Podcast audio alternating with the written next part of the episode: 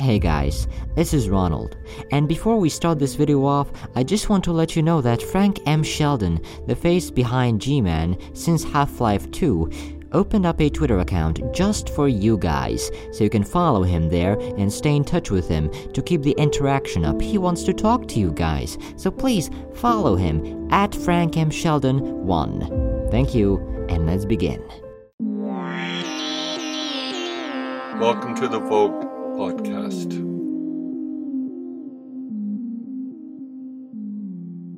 Hello, guys. I hope all of you are doing well out there. And welcome to a brand new episode of the VŌC podcast. In today's episode, I'll be interviewing writer Frank Sheldon, who's been the face model of the G Man since Half Life 2. That's back in 2004. Well, welcome, Frank. Thank you so much for coming on and joining me for this chat about Half Life. How are you? Oh, I'm doing pretty well, and uh, and and thank you for asking, and thank you for having me here. Well, thank you for being interested. well, we'll see. Well, yeah, we'll see. And and we have our first question over here from from White Red Dragons is his username. How did you get in touch with Valve actually? Or how did you get the job?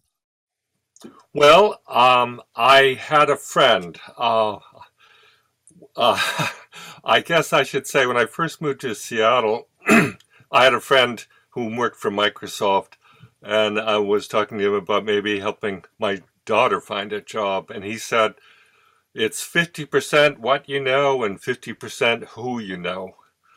Uh, years later, I ran into him again, and I reminded of reminded him of what he said, and he said, "Well, now I'd say it's about ninety percent of who you know." So the simple answer is I I knew someone who wound up I met them before they actually started with Valve, but they eventually uh, moved on to Valve, and uh, it was right around the time that they were getting Half Life Two going. Yeah, when was that? Around two thousand one. It, it's been the early two thousands, for sure.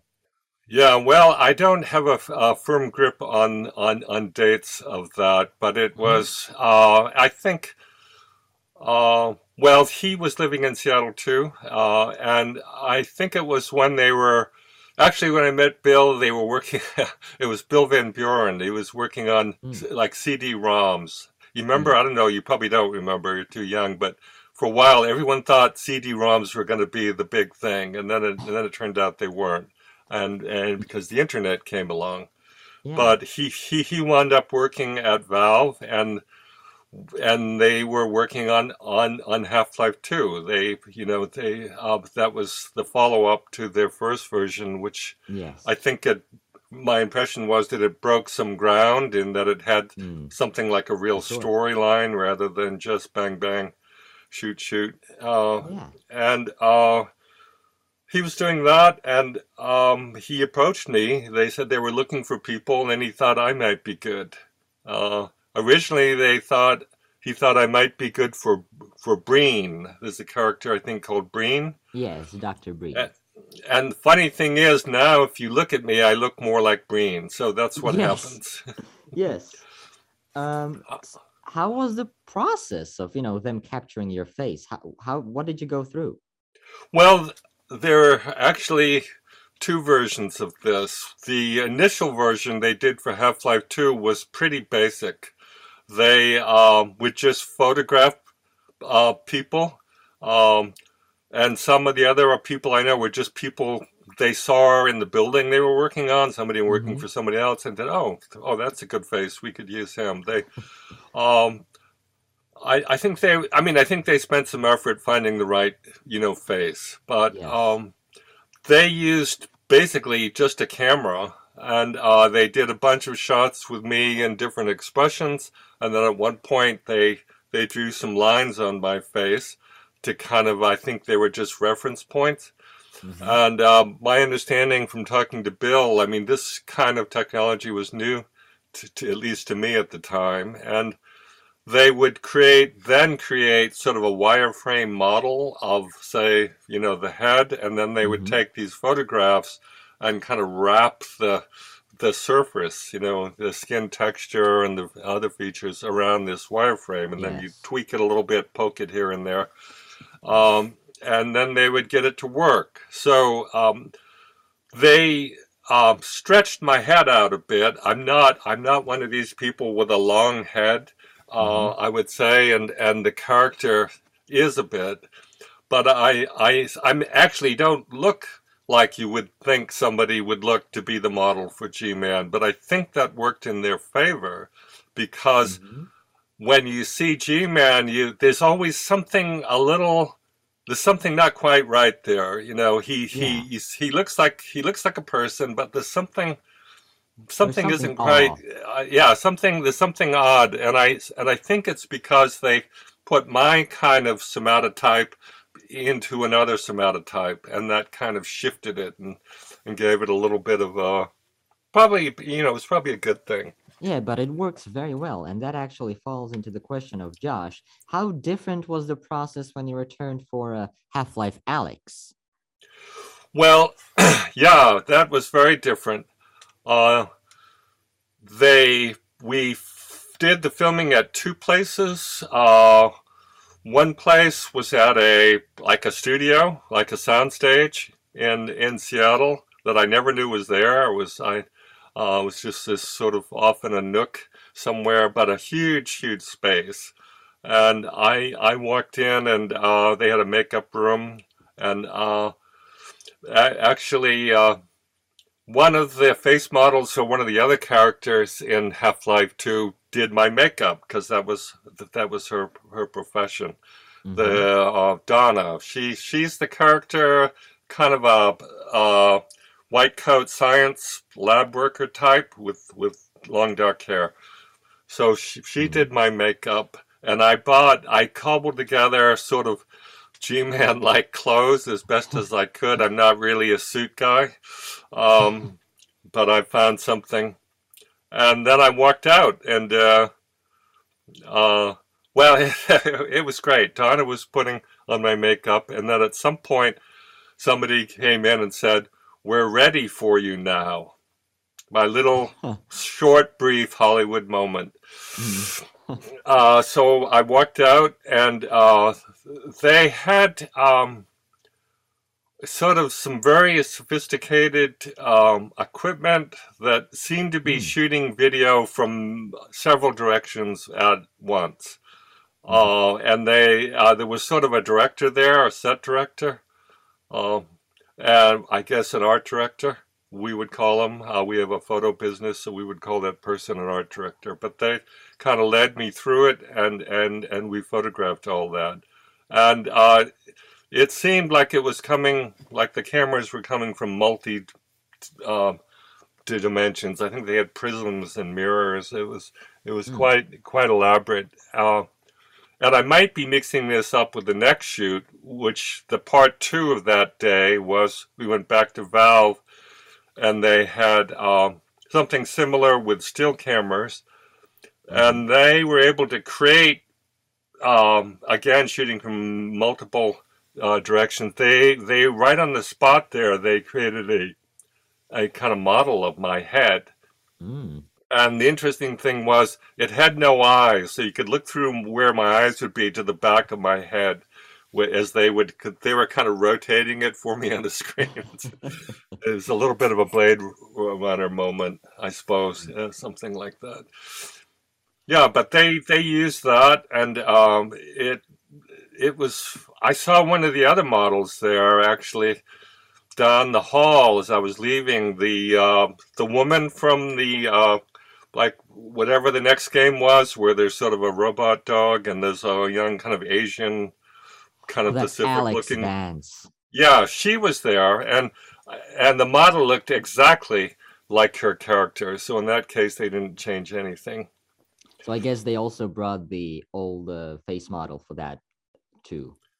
Yeah, I yeah, guess. they, yeah, they. Well, as much as they could, I, I think they thought, gee, they're all going to die. We better, you know, get them before they you know, while we can, uh, because yeah. who knows how long they'll be using yeah, this stuff, and and and they may never use it. I think it was. Uh, I mean, I don't know what they've used from that, but I think mm-hmm. it was kind of an insurance policy.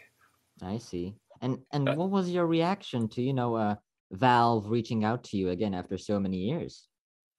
Oh well, I was a little surprised, but not completely surprised. Uh, when I was there the first time, uh, I, I, was I worked a little bit at Valve, but not probably in the way you think. And uh, they somebody was telling me they were starting this kind of streaming thing where they were going to like be kind of the iTunes of games, or I think that's how they described it.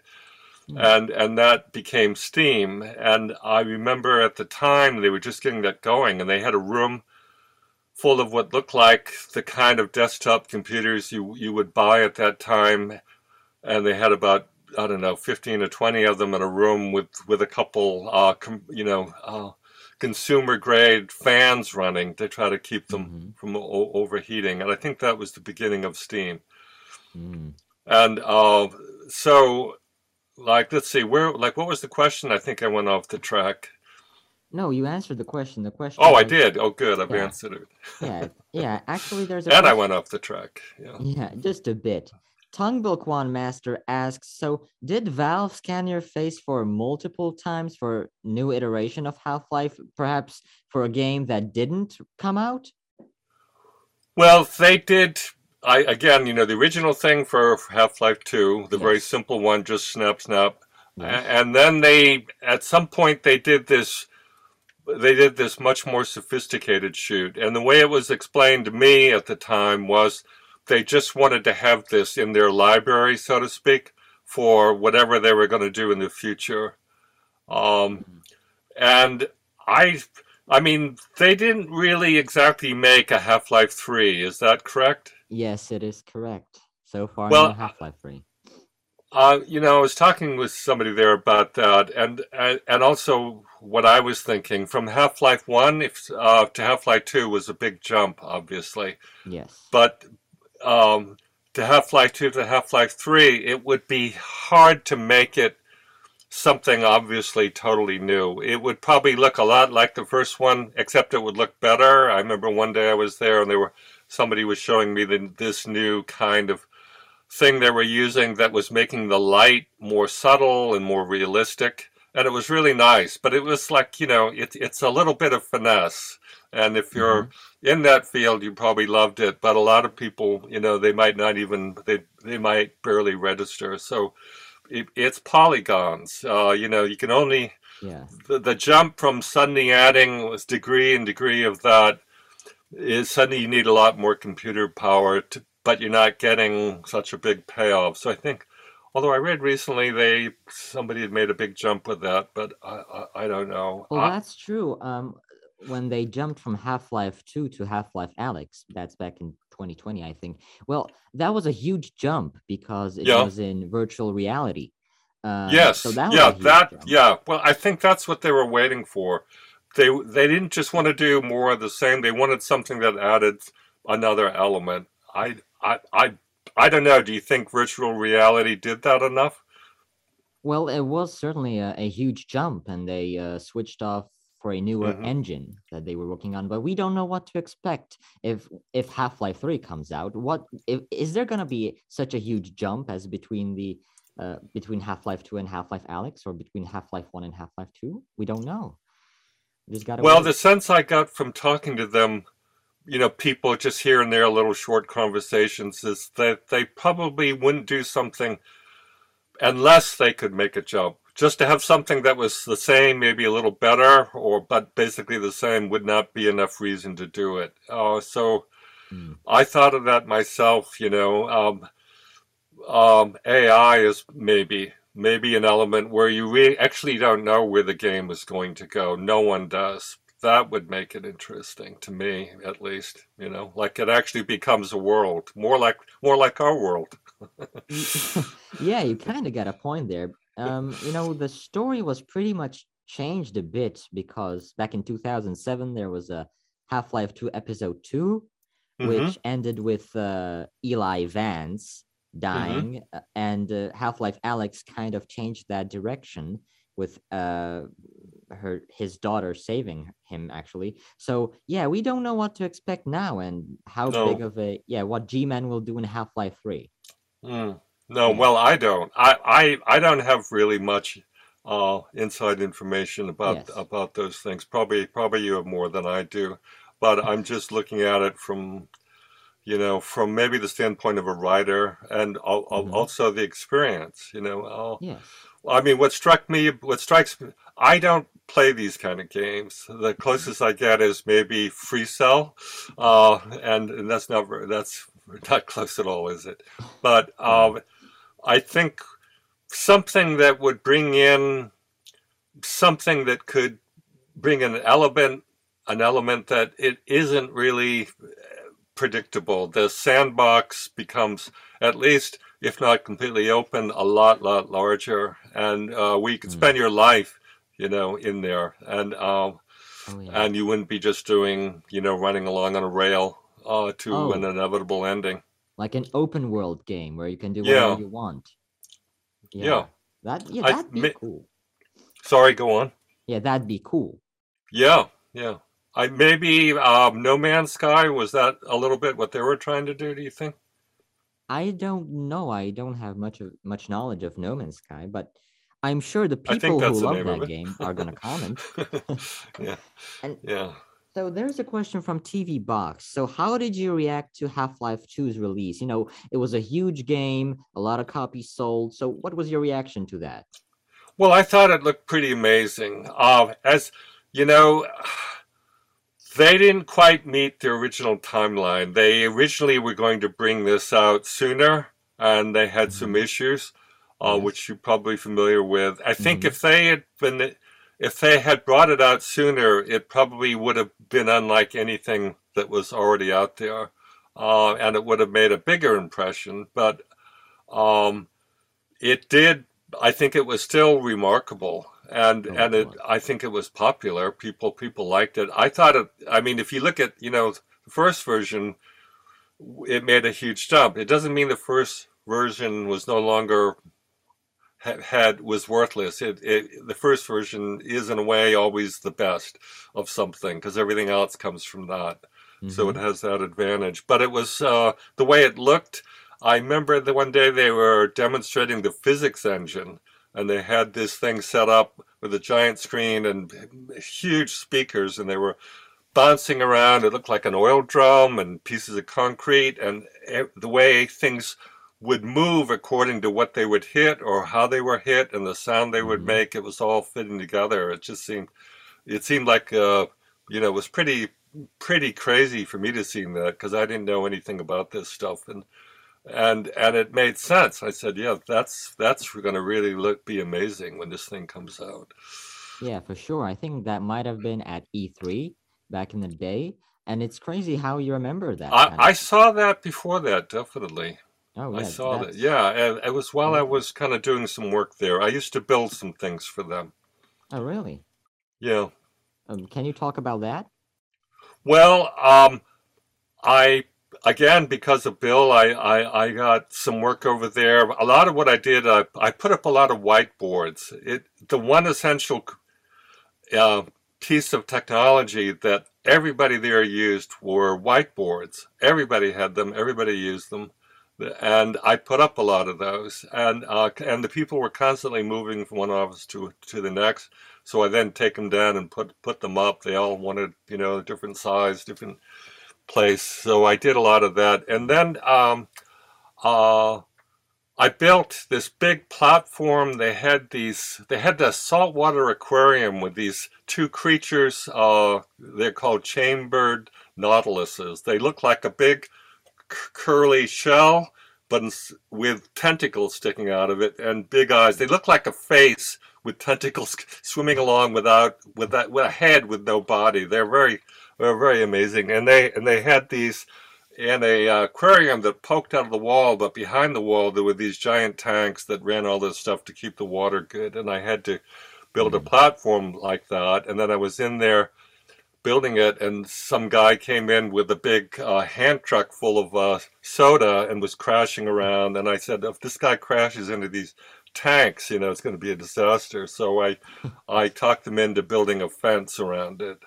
Uh, so I built that, and then I uh, they asked me to build an art board.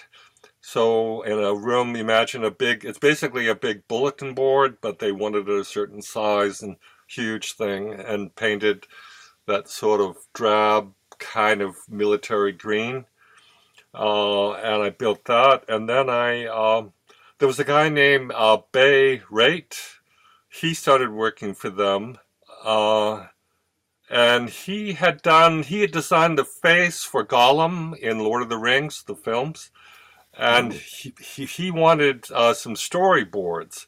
I don't know if you're familiar with with the filmmaking business, but they often, when they make a film, they do these little panels like a comic book almost. Yes. Uh, and he wanted them that could be moved around. I think they were like eight feet long and about I don't know, oh, eight feet. Let's see, two and a half meters, two point three meters, whatever that would be, and and about. Uh, a third of a meter high, 18 inches, and I built three of those and they were very light and portable and you could move them around and put them in a line or put them on top of each other and then you would pin pin the illustrations on there so i built stuff like that for them too that's very interesting so so what exactly do you do in in in life because i'm sure most of the fans and people know you as the face behind g-man but what do you do well, uh, for many, many years, I was uh, a teacher of the Alexander technique and uh,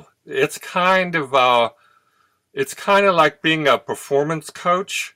Uh, and I worked a lot with performers, but also, I mean, really anybody. But I did do a lot of work with performers. Through that, I I got a job with a man named Robert Fripp, and Robert Fripp is a musician, composer, guitar player. He started with a group called King Crimson, in you know part of the 60s things but they they still go on tour and they're not really a dinosaur band. They they do new stuff as well. Kind of they're they're what had been called pro- progressive rock robert doesn't like to call it that anymore mm-hmm. robert fripp you can you can look him up but he uh and he started doing these courses called, uh, that he called guitar craft and basically they brought me on board to help people because it was uh, playing any kind of instrument is physically very demanding. And mm. then you have the whole aspect of performing, which is another thing altogether. I I knew people that could play well. They get up in front of an audience and they would just fall apart. So I would help them with mm-hmm. that. Uh, I would help them with uh, solving little problems they were having that was causing aches and pains or not having the ability to do what they needed to do. And I also did some courses in kind of creativity, um, inspiration, um, how to get away from um, ha- habits that might be getting in the way of, of performance and, and, and creativity and inspiration. So I did mm-hmm. that a lot. And then I left that at, some, at a certain point, And I now kind of work for my wife. My wife is a photographer, Ingrid Pape mm-hmm. Sheldon, P A P E my wife's from Germany, and uh, mm. so we have a photo business here just north of Seattle. Yeah, well, I heard you lived in New England and then you moved to the U.S. and then back to New England and and that, and it's good to hear all that actually.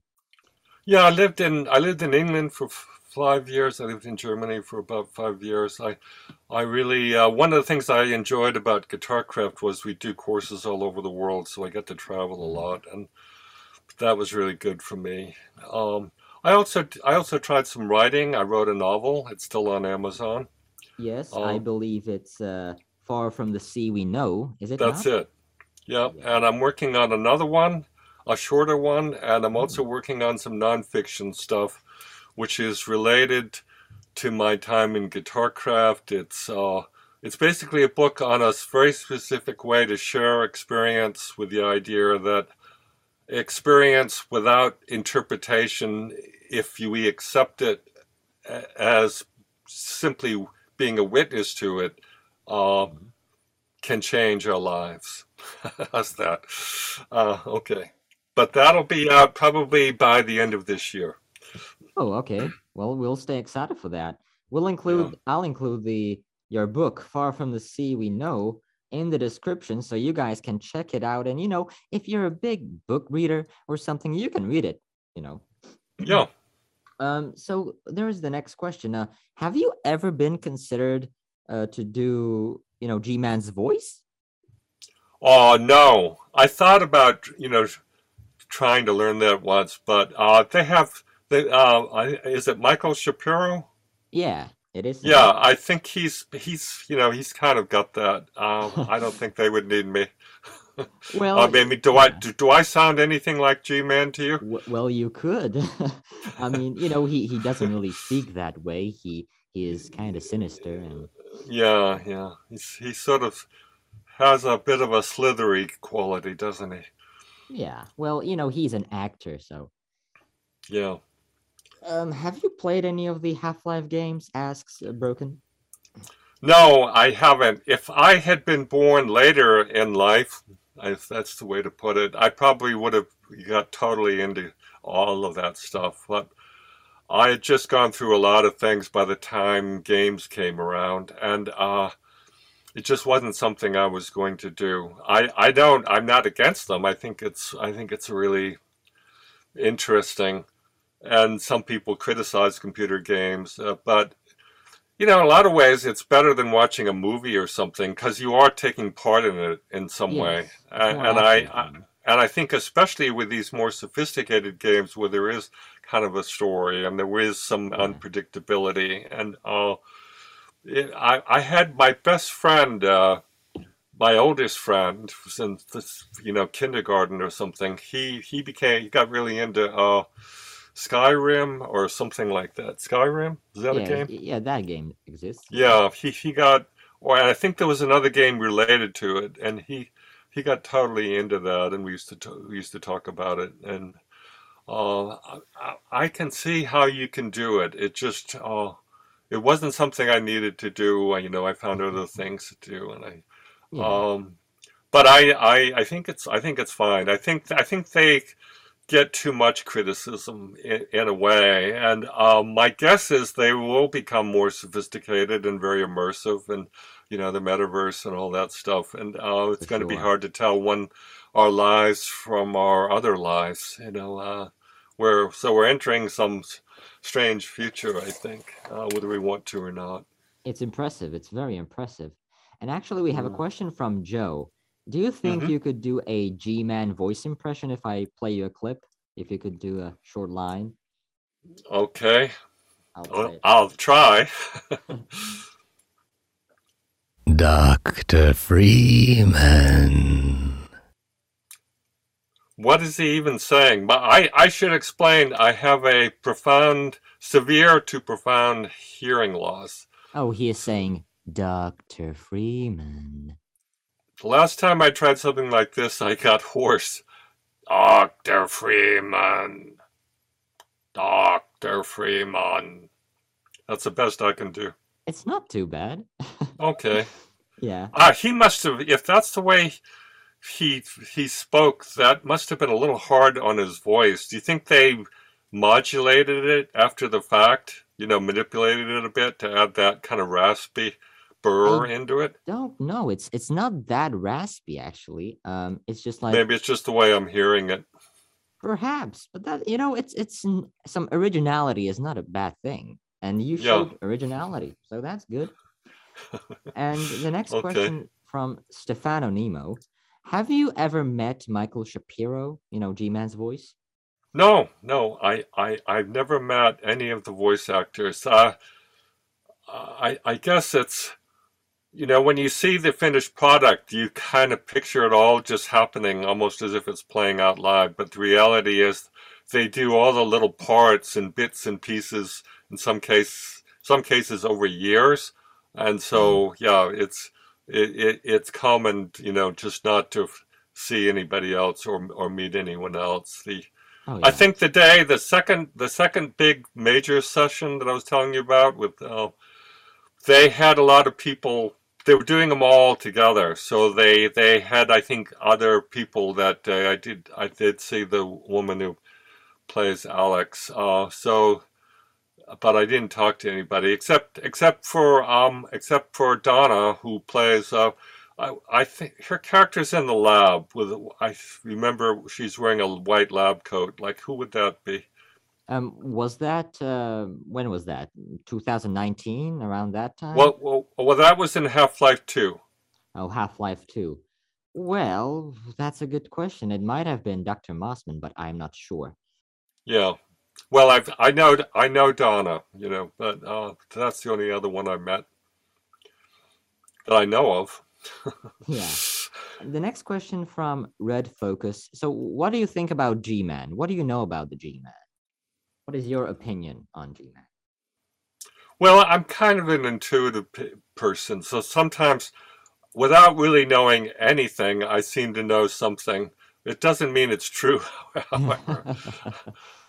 Uh, I think I my own sense of him is that he does have some kind of um, either a human origin or some kind of human intersection. So there's a there's a certain humanity there, but it also leads. It's also connected out to something that is really not human.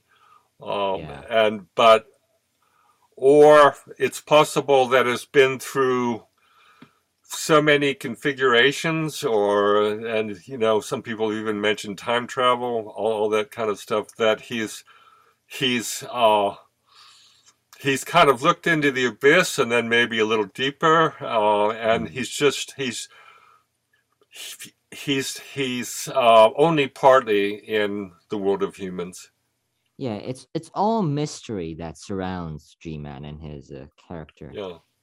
I, I know sometimes writers when they create a character they do have kind of a whole story, a backstory. And so they might know. Um, and it's also possible, especially because G-Man was based on the first game when things were much less sophisticated, that it may not have been important in that first game to actually have much of a backstory. They just knew he was this guy that appears now and then and either causes trouble or sometimes might even help.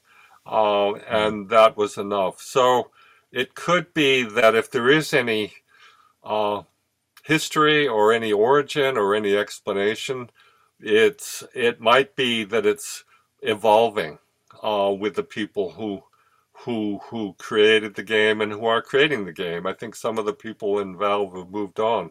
Uh, you know, so you know it could be like a lot of fictional uh, characters. You know, the things change, and they will often kind of retroactively try to come up with a story that that fits in with every if you're if you do a good job at it you would retroactively come up with something that fits perfectly and wouldn't have uh, any uh, irretrievable contradictions if you can put it that way something that would make sense Yeah. um, you know Well, would you believe me if I told you that uh, people are still playing both Half Life 1 and Half Life 2?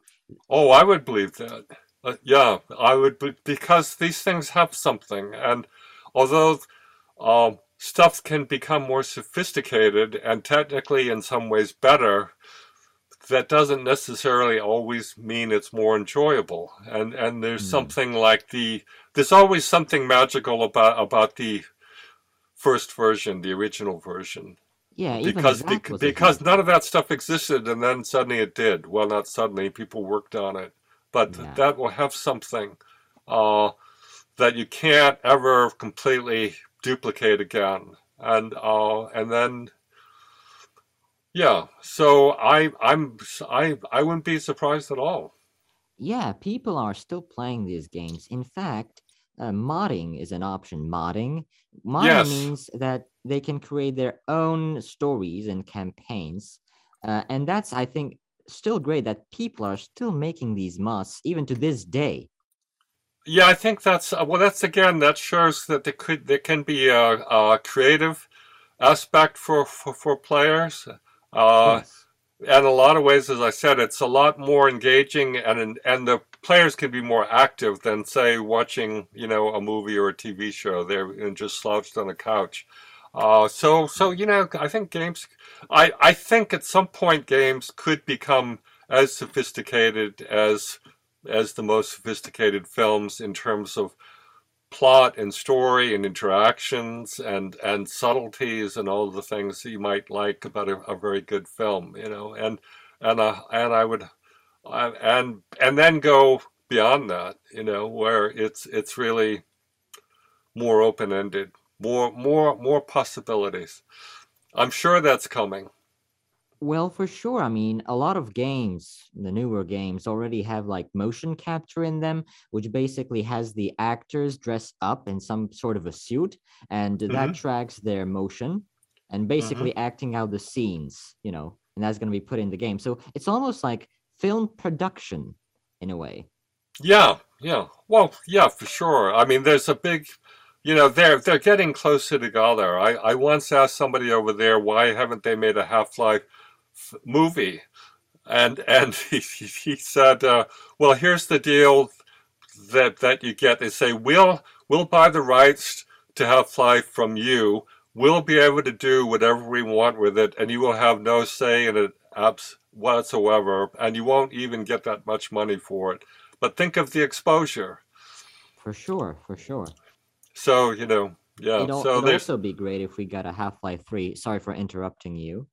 no, no, not at all. So yeah, Half-Life 3 is like the next uh, thing next to a movie is what we'd like. Is that is there any indication they're working on something like that? The ending of uh, the new Half-Life uh, indicates that there should be a Oh, continuation. Well, I know also um, the um, you know, I didn't talk a lot with with Gabe Newell, but I I I I briefly met him. I actually put up part of his knife collection because he's a collector of knives on his wall in his office there when Oh it was over in Bellevue. Uh, but uh, this isn't just you know uh, a commercial enterprise. You know, they, those Yeah. guys they really care about it, and they Yeah. and what they don't want to do is just you know roll something out because there's a market for it. I think they. I think Half Life has a special place for them. I mean, they do other things, obviously, but they, they it has a and they if they do if they do something again, it's going to be. Um, I think it'll be.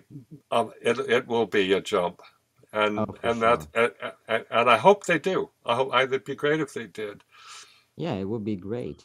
Exactly. Yeah. Um, a question from Sifo. Have you ever been stopped in public because people recognized you as G-Man? Um, not really. Uh, uh, somebody at Valve asked for my autograph. They had all these posters. They came out with these posters of some of the characters. They had a poster of G-Man, so somebody Uh-huh. approached me and asked me if I was uh, autograph the poster. That was my one and only autograph. I did Sometimes uh, when I'm going, when I'm at an, ev- some kind of event like a party or a dinner, somebody introduces me. Oh, there's this guy. He was the, and then people go, oh, and then they look at me. well, yeah, you you you look like the G-Man still. Yeah, Yeah. okay, maybe his grandfather. Oh, come on. I mean, you look like a like a G-Man with a beard, obviously, but like Yeah, cooler. You it, know. it's a disguise. I'm hiding in plain sight. Yeah. Maybe Breen is G-Man. Uh, That would uh, make sense. well, I don't know. I don't think so. But I mean, you do resemble Dr. Breen, But right? see, but see, if he's playing Dr. Breen, he's playing a role. He's not.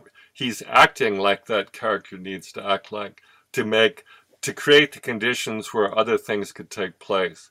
Because I think, I mean, I'm just making all this up, obviously, but I think the thing about G-Man that I got from the little interaction I had was that he's probably the only one in all the in, of all the characters, all the aliens, whatever, he- head crabs, uh, strange Vorgons, whatever they're called, with the, the big suits. He's probably the only one that really understands what's going on. Everyone yeah. else are, are just players in his story. I, I that's a little grandiose, maybe, uh, uh, but you know, I'm probably biased, aren't I? Well, Half-Life 2, uh, to my understanding, uh, G-Man placed us into that city where Dr. Breen is the administrator with that kind of Yes, referring, like, we have to stop this guy because he might be a yes, problem, you know? yes. So I don't think the possibility of Dr. Breen is G-Man or vice versa, but who knows? Because, you know, it's it's all Yes. fiction. Well, it makes it makes no sense except it it would fit in with you, what you might say G-Man's personality to do something like that. It, yeah, it's kind of you you create a crisis so the crisis can be solved, and solving the crisis transforms the person who solves it into something else, and that's what's really needed. Yeah, it's it's always that he, he uses uh, Dr. Gordon Freeman for his own advantages. Obviously, that's why Yeah. he keeps him alive. Um, Yes.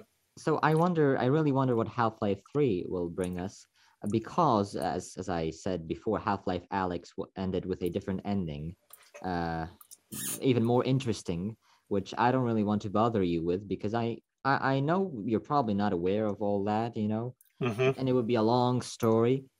Um, but let's move on to the next question from from Bruner. So, are you aware of uh, the Source Filmmaker and Garry's Mod communities? Those programs allow fans of Half Life to manipulate the face of G-Man as well as many other Valve characters into absolutely bizarre and disturbing expressions.